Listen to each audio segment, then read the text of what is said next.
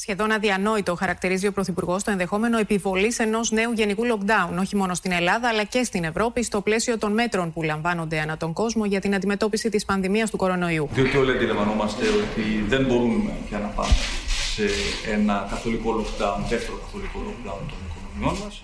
Στην αρχή ήταν σχεδόν αδιανόητο. Αλλά μόνο σχεδόν. Έναντι αυτή της κατάστασης, η κυβέρνηση χτυπά το κουδούνι της αφύπνισης. Πολύ πιο γρήγορα από ό,τι περιμέναμε, το αδιανόητο έγινε αναπόφευκτο. Όπως ξέρετε, ε, έχουμε πάρει την ε, ε, απόφαση από το πρωί του Σαββάτου στις 6 ώρα να ξαναμπούμε σε ένα οριζόντιο καθεστώς αναστολής δραστηριοτήτων ε, για ολόκληρη τη χώρα, το οποίο θα κρατήσει για τρεις εβδομάδες. Κάτι το οποίο θα μοιάζει, αλλά δεν θα είναι τελείως ίδιο με αυτό το οποίο ε, είχε συμβεί ε, το Μάρτιο και τον Απρίλιο. Κυρίες και κύριοι, χαίρετε. Είναι το Radio Κάπα, το νέο εβδομαδιαίο podcast της Καθημερινής. Είμαι ο Μιχάλης Σιντσίνης και κάθε Παρασκευή θα ρίχνουμε μαζί μια δεύτερη ματιά στην επικαιρότητα, συζητώντας με ανθρώπους που τη διαμορφώνουν και αναλύοντάς τη με τους ρεπόρτερ και τους σχολιαστές της καθημερινής που την καταγράφουν.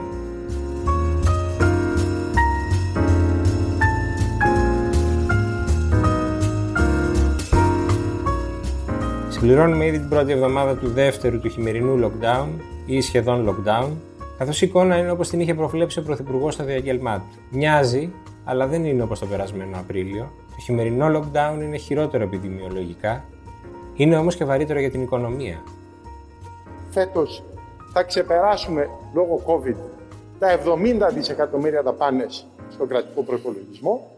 Πολλά από αυτά είναι δανεικά. Νομίζω θα αποκτήσω τον τίτλο του υπεύθυνου των δημοσιονομικών που έχει υπογράψει τα περισσότερα, τις περισσότερες δαπάνες στην ιστορία του ελληνικού κράτους. Την περασμένη Τρίτη στη Βουλή, ο αναπληρωτής Υπουργός Οικονομικών Θόδωρος Κυλακάκης δεν έκρυψε την αγωνία του. Ξεπέρασαν οι δημόσιες δαπάνες στον κρατικό προπολογισμό φέτος τα 70 δισεκατομμύρια ευρώ. Εκεί θα πάμε πάνω από 70 δισεκατομμύρια ευρώ. Αυτό είναι έλλειμμα. Αυτό το δανειζόμαστε από το μέλλον. Ο Σκυλακάκης είναι υπεύθυνος όχι μόνο για τις δαπάνες, είναι υπεύθυνος και για τις εισπράξεις. Έχει επιφορτιστεί με την προετοιμασία της απορρόφησης των κονδυλίων από το Ευρωπαϊκό Ταμείο Ανάκαμψης. Γι' αυτό του ζητήσαμε να είναι σήμερα κοντά μας για να συζητήσουμε κυρίως για το μέλλον της ελληνικής οικονομίας μετά το lockdown. Μαζί μας, ο επικεφαλής ενός οργανισμού που ακτινογραφεί διαρκώς την ελληνική οικονομία, ο Γενικός Διευθυντής του Ιδρύματος Οικονομικών και Βιομηχανικών Ερευνών και καθηγητής στο Οικονομικό Πανεπιστήμιο Αθηνών, Νίκος Βέτας. Καλησπέρα κύριε Σκυλακάκη, καλησπέρα κύριε Βέτα. Σας ευχαριστώ και τους δύο γιατί εγκαινιάζουμε μαζί το podcast της Καθημερινής. Όταν ε, κάλεσα τον κύριο Βέτα για αυτή τη συζήτηση, του έβαλα ένα τίτλο. Τον ρώτησα Λέγαμε τόσο καιρό ότι η οικονομία δεν αντέχει το δεύτερο lockdown και το ρώτησα αν αντέχει το δεύτερο lockdown και μου απάντησε αποστομωτικά ότι αντέχει δεν αντέχει, όταν πρέπει να κάνεις lockdown το κάνεις. Δεν ξέρω αν συμφωνείτε κύριε Σκυλακάκη με αυτό. Εγώ είπα από την αρχή ότι η οικονομία έχει τους πόρους από πλευράς δημόσιων οικονομικών για να φέρουμε εις πέρας αυτή την περίοδο. Πιστεύω ότι Τώρα που ξέρουμε το σημείο εξόδου, μπορώ να το πω με βεβαιότητα ότι έχουμε τους πόρους, με την προϋπόθεση ότι θα πορευτούμε στο επόμενο εξάμεινο με σύνεση και σοφροσύνη, γιατί είμαστε σε ένα τεντωμένος σκηνή. Από τη μία πλευρά υπάρχουν οι ανάγκες της οικονομίας και της κοινωνίας και από την άλλη πλευρά πρέπει να κρατήσουμε τη δημοσιονομική ισορροπία και τη δυνατότητά μας να ανακάμψουμε με μεγάλη αλτικότητα θα έλεγα ναι. Στον επόμενο χρόνο. Είπατε όμως κάτι στη Βουλή προχθές ότι δανειζόμαστε από το μέλλον. Πολλοί το... εκπλήσονται όταν λες το αυτονόητο. Ναι, είναι αυτονόητο, αλλά ε, πόσο μέλλον έχουμε κάψει τώρα με το δεύτερο lockdown; Δηλαδή πόσο έχουμε επιβαρύνει τις προοπτικές της οικονομίας και τις, τις δυνατότητες για ταχεία επανεκκίνηση; Η πανδημία έχει προκαλέσει για την ώρα λιγότερο κόστος από αυτό, πολύ λιγότερο κόστος από αυτό που προκάλεσε το πρώτο εξάμεινο του 2015. Γιατί, γιατί ενώ είναι σοβαρό το κόστος και το μετράμε, αν θέλετε, με την επιδείνωση της ανάλυσης βιωσιμότητας του χρέους, θα το δούμε δηλαδή εκεί, ε, έχουμε ταυτόχρονα κερδίσει τα 19 δισεκατομμύρια grants και 13 δισεκατομμύρια δυνατότητα δανείων του Ταμείου Ανάκαμψης που επενδεδημένα σωστά μας καλύπτουν σοβαρό μέρος της Πόσο έτοιμοι είμαστε για να υποδεχθούμε αυτά τα χρήματα και πόσο έτοιμη είναι και η Ευρώπη, γιατί ακόμη δεν είναι, αν δεν απατώμε. Ε, όπως είπε και ο κύριος Βέτας πριν αρχίσει η συζήτησή μας, είμαστε δεν είμαστε, θα πρέπει να τα υποδεχτούμε. Τι λέτε κύριε Βέτα, πόσο χειρότερα είμαστε μετά το δεύτερο lockdown; Για να χρησιμοποιήσω μια υγειονομική έκφραση, είναι το, το κόστος συσσωρεύεται εκθετικά, δεν είναι απλώς πρόσθεση. Γιατί έχουμε και επιχειρήσεις που έχουν βγει κουρασμένες από την προηγούμενη δεκαετία.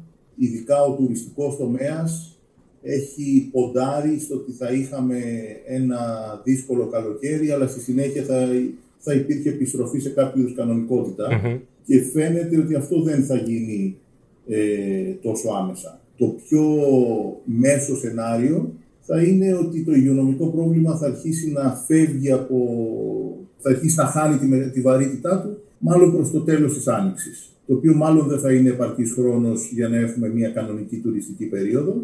Άρα η επιστροφή στην κανονική ζήτηση θα έρθει σιγά σιγά. Εμένα με προβληματίζουν τρία πράγματα. Το ένα, ε, έχει δίκιο ο Υπουργός ότι προς το παρόν το πρόβλημα φαίνεται διαχειρίσιμο και αν ο ορίζοντας είναι αυτός, δηλαδή μόνο λίγοι μήνες ακόμη, ναι. αντέχει το σύστημα. Αλλά, αλλά υπάρχουν τρία πράγματα που πρέπει να, να, να μας προβληματίζουν, πιστεύω. Το, το ένα είναι ότι δεν αντέχει μόνο το ελληνικό σύστημα. Τίποτα από αυτά που κάνουμε δεν θα μπορούσαμε να τα κάνουμε χωρίς τις πλάτες της Ευρώπης. Μάλιστα.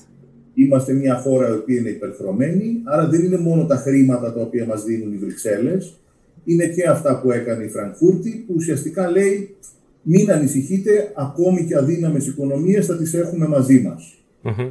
Ας ελπίσουμε ότι αυτό θα διατηρηθεί, αλλά το παιχνίδι το ευρωπαϊκό θα εξελιχθεί τους επόμενους μήνες και τα, χρόνια, και τα επόμενα ναι. χρόνια. Μην ξεχνάμε ότι έχουμε ένα βουνό χρέος πίσω μας.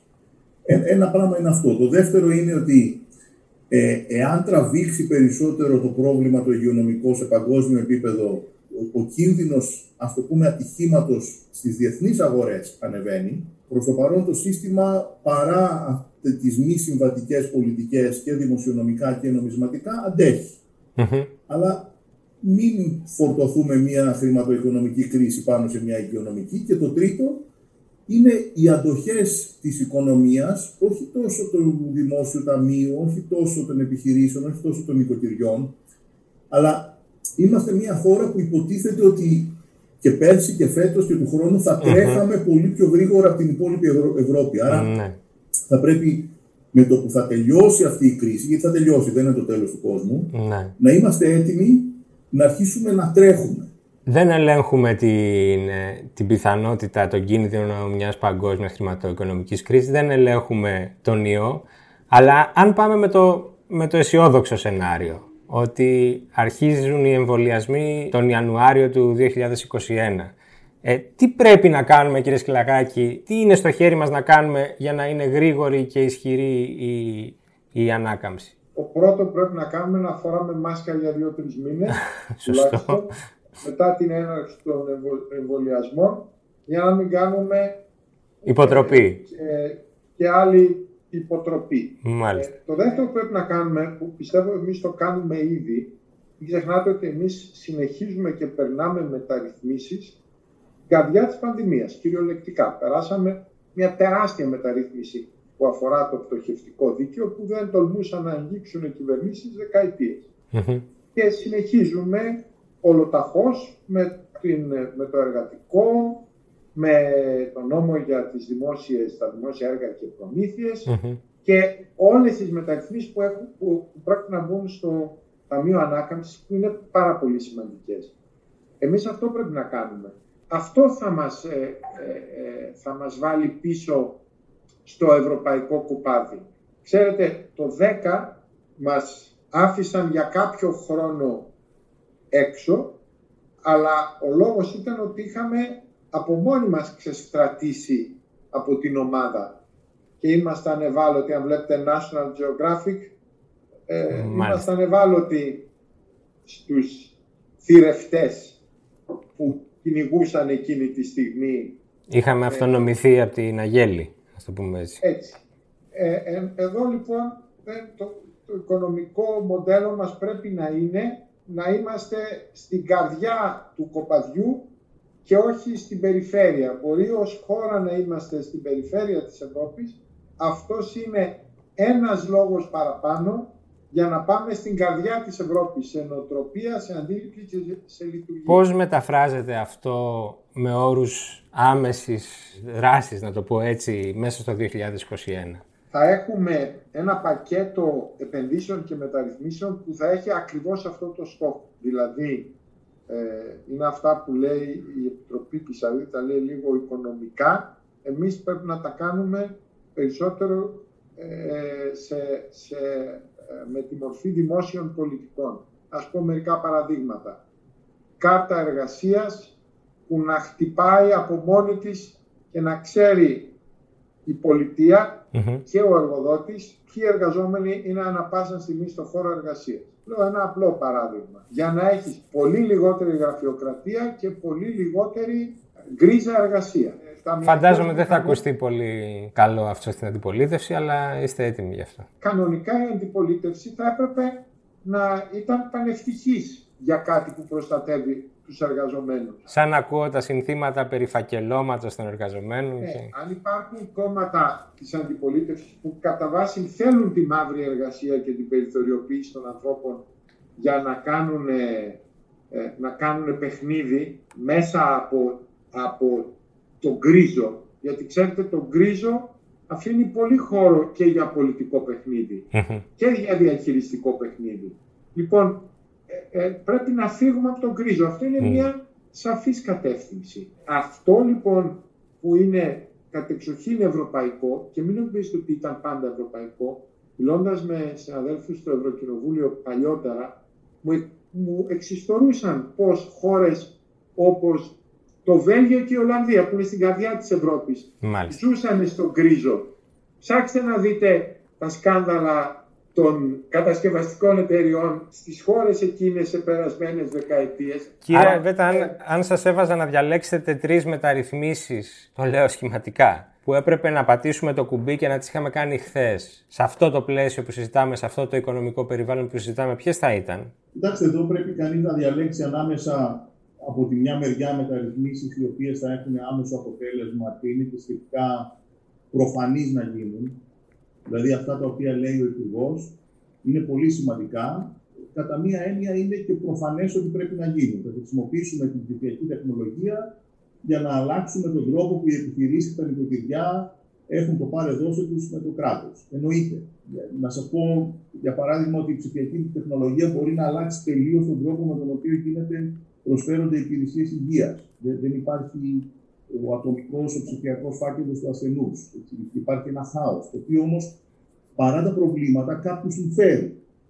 Ε, εγώ νομίζω ότι θα έπρεπε κανείς να χρησιμοποιήσει ένα μείγμα από πολιτικές οι οποίες είναι, ας το πούμε, οι σαν αυτές τις οποίες λέμε τώρα, αλλά ταυτόχρονα να σπρώξει και πολιτικές οι οποίες έχουν κόστος, αλλά δείχνουν ότι αλλάζουν σελίδα. Ο Υπουργός περιέγραψε έτσι με μια ωραία μεταφορά του κοπαδιού ότι πρέπει να πηγαίνουμε με τον βηματισμό των άλλων ευρωπαϊκών οικονομιών, αλίμονο.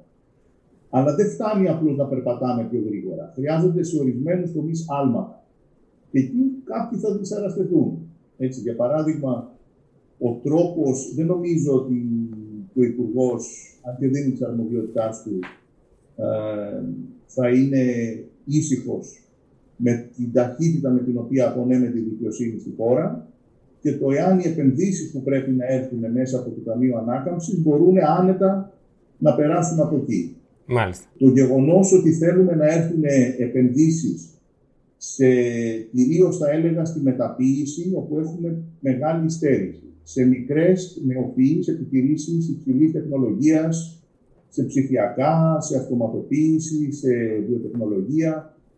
Ναι, αλλά με ποιο σύστημα έρευνας και με ποια πανεπιστήμια. Και εκεί νομίζω ότι δεν αρκεί απλώς να περπατήσει πιο γρήγορα, που βλέπουμε ότι η κυβέρνηση περπατάει ε, γρήγορα σε ορισμένους τομείς. Χρειάζεται να δείξει μια ποιοτική στροφή. Υπάρχει ένα, τερά, υπάρχει ένα πέλαγος επενδυτικών κεφαλαίων, το οποίο θα κοιτάξει πού θα πρέπει να πάει μόλις τελειώσει η κρίση και πρέπει να τις προσελκύσουμε. Περιέγραψε τα, ας το πούμε, 32 σημαντικά δισεκατομμύρια grants και loans του Ταμείου Ανάκαμψης του Υπουργός.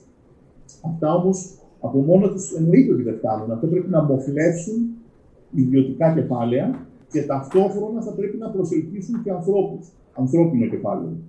Ε, Μάλιστα. να, να επιστρέψουν σιγά σιγά και υπάρχουν τώρα οι προποθέσει να γίνει αυτό. Άρα να σημα... δεν μπορούμε να πάμε με τον μέσο ευρωπαϊκό βηματισμό. Πρέπει να τρέξουμε πιο γρήγορα. Να, να πηδήξουμε λίγο πιο γρήγορα στην άλλη πλευρά του ποταμιού. Πόσο κοντά είναι η περιγραφή που κάνει του πεδίου του μεταρρυθμιστικού ο κύριος Βέτας στη δική σας ε, λίστα προτεραιοτήτων, κύριε ε, Σκυλακάκη; Να σας πω, το θέμα της δικαιοσύνης θα είναι κεντρικό στο Ταμείο Ανάκαμψης. Μάλιστα. Η φιακή δικαιοσύνη, η επιτάχυνση. Το έχετε πει στους ε, δικηγόρους, φαντάζομαι.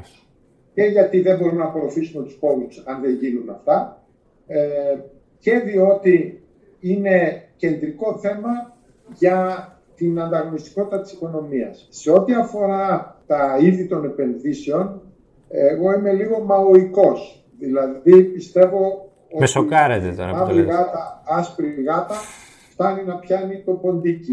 Είμαι ανοιχτός και σε άλλα είδη επενδύσεων. Παράδειγμα, θεωρώ ότι η Ελλάδα μπορεί να είναι μια καταπληκτική χώρα για να ζεις δουλεύοντας. Για να προσελκύσουμε του, τους πλάνητες της ψηφιακής οικονομίας.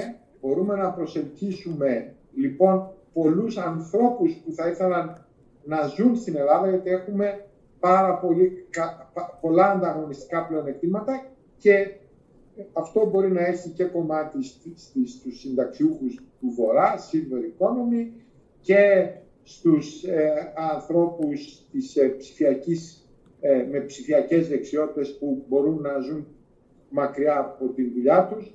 Ε, και σε κέντρα επιχειρήσεων για πολλούς λόγους. Πρέπει να, κάνουμε, να, να είμαστε ανοιχτοί σε πολλά διαφορετικά είδη Εγώ βλέπω ήδη πολλές βιομηχανικές επενδύσεις που είναι έτοιμες να έρθουν για πρώτη φορά στην Ελλάδα, ε, που κάνει και, και εντύπωση να σας πω την αλήθεια.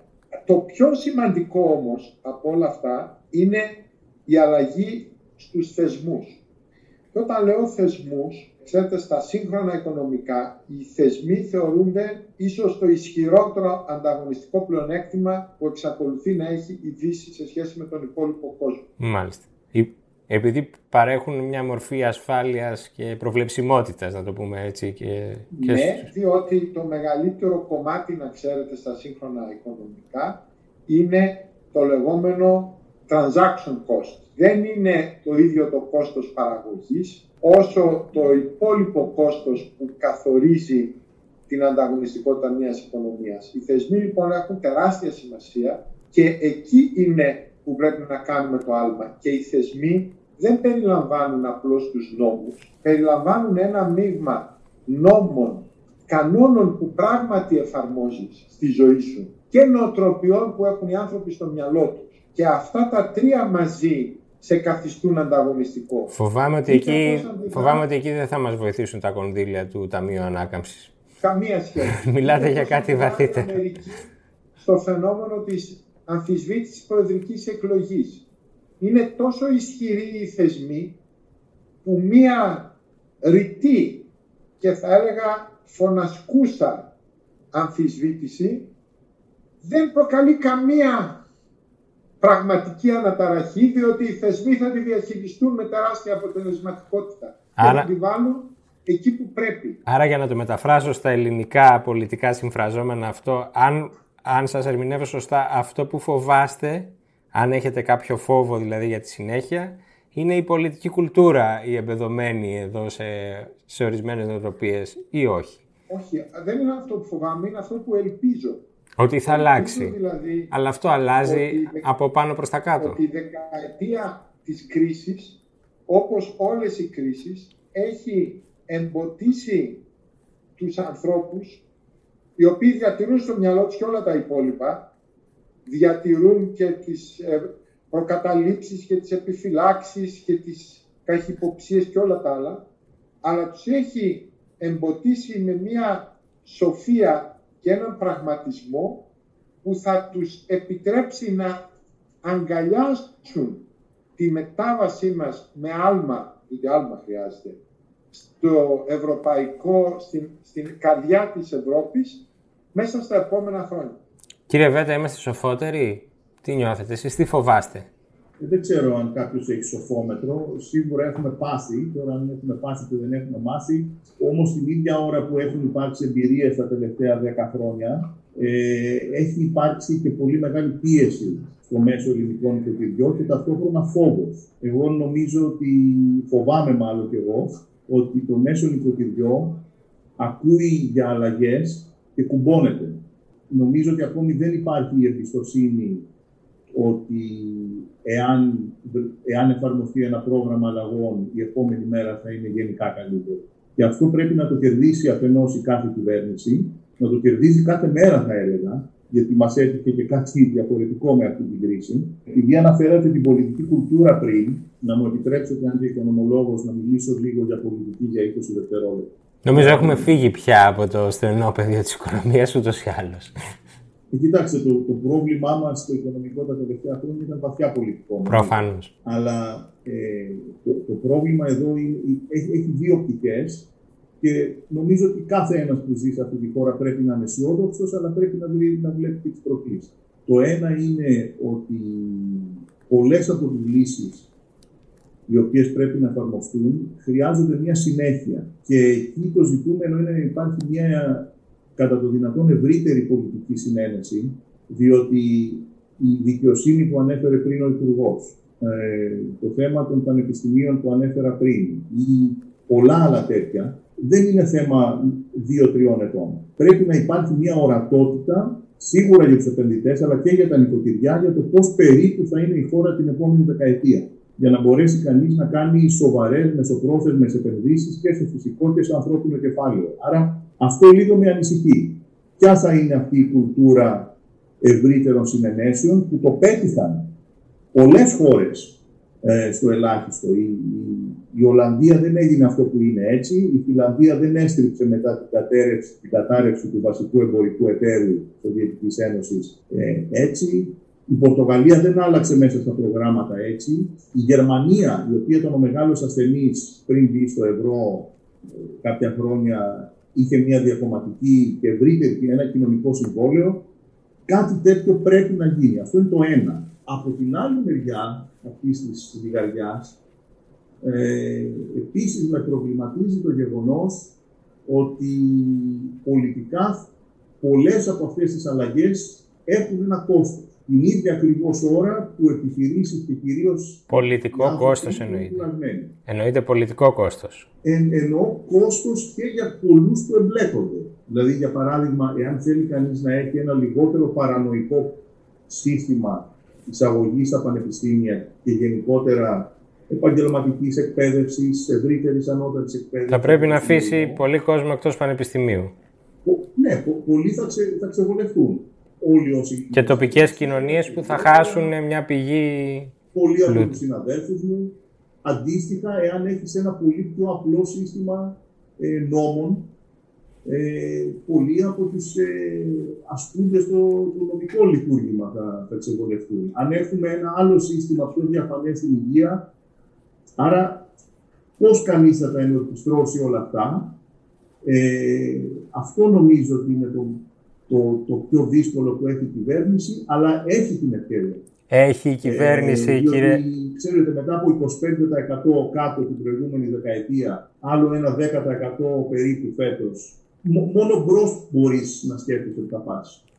Οπότε θα τελειώσω με ένα πολιτικό ερώτημα προς τον Υπουργό. Έχει κύριε Σκυλακάκη η κυβέρνηση αισθάνεστε το πολιτικό κεφάλαιο μετά και τη φθορά που της προκαλεί η υγειονομική κρίση γιατί υπάρχει και η καταπόνηση ψυχική που περιγράφει λίγο και ο κύριος Βέττας, ε, έχει το πολιτικό κεφάλαιο για να προχωρήσει σε αυτές τις δύσκολες αλλαγές. Πόσο Ολλανδός αισθάνεστε δηλαδή τώρα στην καρέκλα αυτή που... Ε, θα σας πω, ε, εγώ ήμουνα 30 χρόνια απεσιόδοξος για την πορεία της χώρας. Από τις αρχές της δεκαετίας του 80 όταν άρχισα να πολιτικοποιούμε και να παρεμβαίνω και να βιώνω τα δημόσια πράγματα. Μέχρι ε, και πριν από λίγα χρόνια ήμουν βαθιά απεσιόδοξος. Σήμερα πιστεύω ότι η Ελλάδα με το συνδυασμό της κρίσης που πέρασε και της ε, εμπειρίας που απέκτησε ο ελληνικός λαός και την,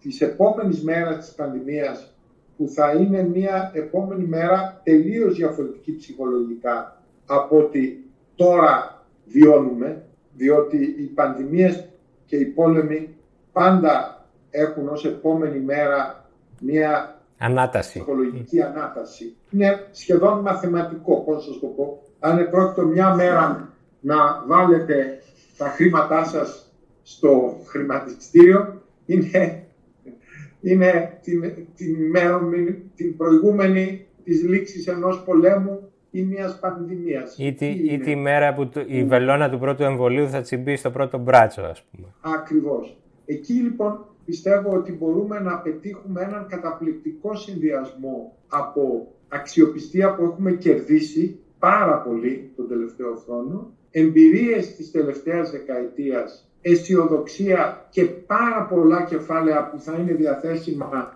και μέσα από τα χρήματα της Ένωσης μόλις διπλασία στον προπολογισμό της και είμαστε πιο κερδισμένοι από αυτόν τον διπλασιασμό. Και μέσα από τα διεθνή κεφάλαια που είναι πάρα πολλά και ψάχνουν χώρες σαν τη δική μας. Και το μόνο που χρειάζεται να κάνουμε, βεβαίως το μόνο είναι μια ε, ε, υπερβολική λέξη, πάρα πολλά πράγματα χρειάζεται να κάνουμε, αλλά το πρώτο, όλα πρέπει να είναι προς, μία κατεύθυνση. Να κάνουμε τα αυτονόητα. Πώς να σας το πω. Το 17 στην Μάντρα το σύστημα πολιτικής προστασίας δούλευε με φάξ. Κυριολεκτικά έτσι προέβλεπε ο, ο νόμος, ο κανονισμός. Ήταν 2017, 20 χρόνια μετά από την εποχή που το email άρχισε να γενικεύεται και 10 χρόνια από την εποχή που μπορούσες να έχεις ένα καταπληκτικό σύστημα. Η Ελλάδα το αυτονόητο πρέπει να κάνει. Αν κάνει το αυτονόητο, τα υπόλοιπα θα εκραγούν προς τα πάνω και θα υπάρχει ο χρόνος να κάνουμε και τα απαραίτητα και αυτά που έχουν και κόστος και όλα τα υπόλοιπα. Λέω να κλείσουμε με αυτή την έκρηξη αισιοδοξίας. Τι λέτε κύριε Βέτα. Δεν, δεν υπάρχει αμφιβολία βέβαια ότι οι επόμενοι μήνες θα είναι δύσκολοι κοινωνικά, για τον καθένα μας βέβαια, ε, προσωπικά και, και οικονομικά. Οπότε δεν ξέρω αν φτάνουν μόνο τα, τα αυτονόητα ή πού ορίζουμε τα αυτονόητα. Ε, πρέπει να δημιουργηθεί μια νέα δυναμική στην οικονομία, ε, ώστε από το καλοκαίρι και μετά να είναι κάτι διαφορετικό. Ας περιμένουμε τουλάχιστον να, να πάρουμε πάλι τα ενία της οικονομίας στα χέρια μας, γιατί προς στιγμή τα έχει ο ιός στα δικά του. Σας ευχαριστώ πάρα πολύ για αυτή τη συζήτηση. Εύχομαι να τα πούμε ξανά σύντομα. Και εμείς ευχαριστούμε. Και, και εγώ ευχαριστώ πολύ.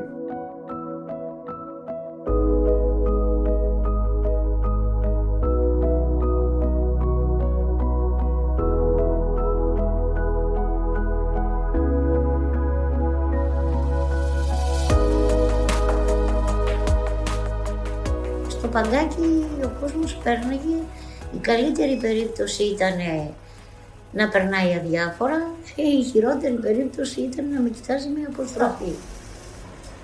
Η ζωή δεν τελειώνει ποτέ. Μόνο τα κλείστα μάτια τελειώνει.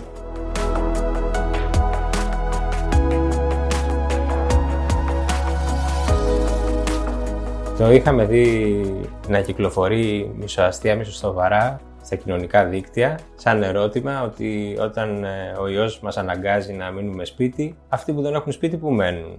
Υπάρχει η σοβαρή πλευρά του ερωτήματος, την οποία προσπάθησε να απαντήσει η συνάδελφός μου στην καθημερινή, η Λιάννα Μάγρα. Γεια σου, Λιάννα. Γεια σου, Μιχάλη. Έχει μιλήσει με τρεις ανθρώπους που περνάνε συνήθως κάτω από το ραντάρ των media. Τρεις ανθρώπους που έχουν την εμπειρία του να ζουν στην πόλη χωρίς στέγη. Α πούμε, ας εξηγήσουμε πρώτα πώς τους βρήκαμε, πώς ήρθαμε σε επαφή μαζί τους. Ήρθαμε σε επαφή με τους ανθρώπους που φορούν κόκκινα γυλαίκα και ε, πουλάνε το περιοδικό Σχεδία, που είναι το μοναδικό ελληνικό περιοδικό του δρόμου, το οποίο πουλάνε άστεγοι και χρόνια άνεργοι. Που είναι πια μια πολύ οικία εικόνα για όσους κυκλοφορούν στην Αθήνα. Ναι, και μου έλεγαν ε, τρεις από αυτούς ότι μάλιστα το περιοδικό έχει και φανατικούς αναγνώστες που ψάχνουν τους ανθρώπους με τα κόκκινα γυλαίκα στους δρόμους της Αθήνας, αλλά αυτή τη στιγμή δεν μπορούν να τους βρουν. Γιατί λόγω του lockdown είναι και αυτοί κλεισμένοι στα σπίτια τους, αν έχουν. Πολλοί από αυτούς δεν έχουν. Ε, και μιλήσαμε μαζί τους γιατί ήρθες σε επαφή ο Χρήστος Ελεφάντης, ο ιδρυτής της σχεδίας με την Καθημερινή. Η σχεδία θα κυκλοφορήσει την επόμενη Πέμπτη μαζί με την Καθημερινή και τα έσοδα της Καθημερινής της Πέμπτης θα πάνε στη σχεδία και στους πολιτές της. Οπότε σε αυτό το πλαίσιο αποφασίσαμε να μιλήσουμε με τρεις από τους πολιτές με τα κόκκινα γυλαίκα οι οποίοι τώρα κυκλοφορούν σε μια διαπόλη, χωρίς να έχουν έστω και αυτή τη βοήθεια που τους προσέφερε η καλοσύνη των περαστικών. Ακριβώς. Και το πρόβλημα είναι ότι προφανώς τους λείπει πολύ η σημαντική οικονομική υποστήριξη. Ο ένας από αυτούς μένει στο Κιάδα, στη δομή αστέων του Δήμου. Ε, οι δύο άλλοι από αυτούς ήταν, ήταν άστεγοι, αλλά πλέον ε, τους έχουν παραχωρηθεί σπίτια ε, στη μία με ένα πολύ μικρό ενίκιο ε, από αναγνώστες του περιοδικού σχεδία. Ε, οπότε, πρώτον, τους λείπει η οικονομική από τα έσοδα του περιοδικού που πουλάνε, αλλά κατά δεύτερον, τους λείπει η ανθρώπινη επαφή και επικοινωνία που τους δίνει το περιοδικό και η κοινωνική ένταξη που τους προσφέρει σε ανθρώπους που πριν να αρχίσουν να πουλάνε τη σχεδία ένιωθαν απολύτω απομονωμένοι κοινωνικά και παραγωνισμένοι. Άρα το περιοδικό είναι και μια μορφή, ας το πούμε, κοινότητας για αυτούς. Σίγουρα. Η οποία τώρα έχει μείνει στον αέρα, χωρίς, ε, ναι. χωρίς ας πούμε γύρωση στην πόλη. Ναι, έχει εκλείψει πλήρως. Δηλαδή, η κυρία Δήμητρα μου έλεγε ότι μου λείπει μισή μου ζωή τώρα που δεν πουλάω το περιοδικό.